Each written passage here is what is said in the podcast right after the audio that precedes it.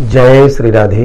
मित्रों, वैदिक ऋषि YouTube channel में आपका स्वागत है। मुझे बहुत खुशी है कि आप सबने हमारे चैनल को बहुत पसंद करते हैं और इसी का नतीजा है कि आज हमारे सब्सक्राइबर लगभग दस हज़ार के ऊपर हो चुके हैं। तो आज हम आपके सामने केमद्रुम योग के विषय में बात कर रहे हैं। केमद्रुम योग बनता कैसे है? चंद्रमा के दूसरे और बारहवें भाव में चंद्रमा से दूसरे और बारहवें भाव में कोई ग्रह न हो, जिसमें बात सूर्य की आती है, कि सूर्य का न होना ही ठीक है। और पाप ग्रह न हो तो और अच्छा है। अगर पाप ग्रह है तो फिर फ़ायदा नहीं। तो केवंद्रम योग के कारण समस्याएँ क्या क्या आती हैं? आपने देखा कि जितने भी योग बनते हैं, अगर चंद्रमा दुखी है, पीड़ित है या केंद्रम योग बना तो निश्चित याद रखें कि उसके जीवन में किसी भी प्रकार से सही घटनाएँ कुछ भी नहीं घटेंगी। तो केंद्रम योग बना कैसे, बनता कैसे है, यह हम आपको प्रदर्शित करते हैं कुंडली के ऊपर। देखें। यह एक मिथुन लग्न की कुंडली है। इसमें चंद्रमा को अगर आप देख रहे हैं तो चंद्रमा लग्न से छठे भाव में बैठा हुआ है वृश्चिक राशि का और नीच का होकर के। इनके ऊपर किसी भी प्रकार का कोई प्रभाव नहीं है, किसी भी ग्रह का। तो फिर यह, यहाँ पे यह बनता है केमद्रुम योग। बार बार कहा जाता है कि चंद्रमा के दूसरे भाव और बारहवें भाव। ये चंद्रमा से दूसरा भाव है, चंद्रमा से बारहवा भाव है। इनमें कोई ग्रह न हो। यहाँ पे राहु बैठा हुआ है। फिर भी केमद्रुम योग का प्रभाव साधारणतः है। अब यहाँ पे केमद्रुम योग बनने से क्या क्या समस्याएँ आती हैं? जैसे जातक के अंदर दरिद्रता, उसके घर में निवास करते हैं, उसके विचारों में निवास करते हैं, दुष्टता, कठोरता, संताप और अपशब्द का ज़्यादा से ज़्यादा प्रयोग करना, दुखी रहना अपने कार्यों के द्वारा।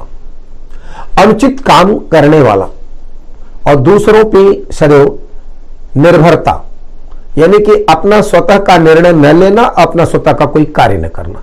हरदम किसी दूसरे के ऊपर आश्रित रहना और उग्र प्रवृत्ति होती है। धन की कमी यह सदैव महसूस करता रहेगा। मुश्किल से ऐसे जातक का काम बनता है और भाग्य की विडंबना है कि मानसिक तनाव कुंडली के अच्छे योगों में जितने भी अच्छे योग बनेंगे, उसमें सब में कमी आ जाती है, केमिंद्रम योग बनने पर। शुभता में कमी, अशुभ, अशुभता की वृद्धि हो जाती है। शुभता में कमी आ जाएगी, अशुभता की वृद्धि हो जाएगी और भ्रामकता बढ़ जाती है। केमद्रुम योग यानी कि चंद्रमा के द्वितीय भाव और द्वादश भाव में अगर कोई ग्रह नहीं है तो भ्रामकता की स्थिति बढ़ जाती है। साथ में यह केमिद्रुम योग भंग भी होता है। इसे हमें समझना चाहिए। परंतु यहाँ पर केमिद्रुम योग भंग नहीं हो रहा है। जैसे कि चंद्रमा के साथ अगर भंग होगा, कैसा होगा? कि चंद्रमा के साथ कोई सुभग्रह बैठा हो, या चंद्रमा के ऊपर शुभ ग्रह कोई दृष्टि हो, या चंद्रमा लग्न या केंद्र से। चंद्र चंद्र या लग्न से केंद्र में ग्रह हो। तो यहाँ पे लग्न से तो केंद्र में मंगल है, शुक्र है। परंतु चंद्र लग्न से केंद्र में नहीं है। और चंद्र से केंद्र में कहते हैं कि यह तो एक, दो, तीन, चार, पाँच, छ, सात, आठ, नौ, दस तो चंद्र से भी कोई केंद्र में नहीं आ रहे हैं। साथ में यह कहते हैं कि यह और प्रबल हो जाता है अगर चंद्रमा से छठे भाव में या आठवें भाव में गुरु बैठा हो। जिससे केमुद्रुम योग की अशुभता में तब ज़्यादा वृद्धि हो जाती है, जैसे यहाँ पे वृद्धि है। तो चंद्रमा से, क्योंकि यहाँ से चंद्रमा गुरु चंद्रमा से छठे में बैठा है दो दो चार और दो छठे छठे भाव में बैठा हुआ है। तो यहाँ पे इनको हम कहते हैं खडाष्टक योग में। बृहस्पति अगर खडाष्टक योग में बैठता है, छठे, चंद्रमा से छठे या आठवें में तो चंद्रमा की असुरता में और वृद्धि हो जाती है। तो इस प्रकार से अगर केंद्रम योग बनता है तो यहाँ पे बार बार कहा जाता है कि गुरु वशिष्ठ के द्वारा रचित जो भगवान शिव का दारिद्र दहन स्त्रोत्र का पाठ है, उसे का पाठ करने से यह केमद्रुम योग से व्यक्ति बचता है।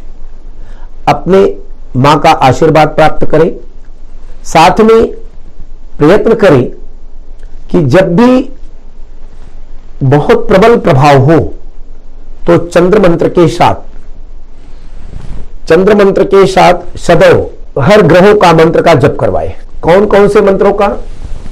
प्रयत्न करें कि जो चंद्र मंत्र है, उसको लेकर के वैदिक मंत्र और साथ में कोई भी मंत्र, जैसे सूर्य का है, मंगल का है, गुरु का है, सभी का चंद्रमा, चंद्र मंत्र के साथ लगा करके अगर वह व्यक्ति जप करवाता है, जितनी उसकी संख्या है तो निश्चित ही उसे केंद्र योग की पीड़ा से बचते हैं। या मोती धारण करें। परंतु यह ध्यान रखें कि चंद्रमा अपनी राशि से छ आठ बारह में न हो। अगर छ और या लग्न से छह आठ बारह में न हो। पहली बात तो लग्न से छह आठ बारह में न हो। अगर लग्न से छह आठ बारह में तो अपनी राशि से वो कहाँ पे बैठा हुआ है? तो जे अपनी राशि से भी अगर वह छह आठ बारह में बैठता है तो प्रयत्न करें कि ऐसे जातक को मोती धारण न करें अगर केंद्रों और अगर नहीं है तो निश्चित ही आप मोती पहना सकते हैं, या दो मुखी रुद्राक्ष की माला, साथ में मोती से गुथा हुआ। यह माला, मोती युक्त दो मुखी रुद्राक्ष की माला धारण करने से भी केमुद्रुम योग में शांति मिलती है। अपनी माँ का आशीर्वाद लें और शिव जी को विधिवत पूजन करें। दारिद्र दहन स्त्रोत्र का पाठ सुबह और शाम अवश्य करें। तो यह केमुद्रुम योग से इनको मुक्ति मिलती है। खत्म तो नहीं होगा, परंतु आपको पता नहीं चलेगा कि मुझे यह योग है। और आप धीरे धीरे आप अपने क्षेत्रों में आगे बढ़ते जाएँगे और जो, दूसरे योग हैं, उनका परिणाम आपको अच्छा प्राप्त होगा। अन्यथा अगर केमद्रुम योग है तो आपको कोई भी अच्छे परिणाम प्राप्त होने में समस्याएँ आती रहेंगी। जय श्री राधे।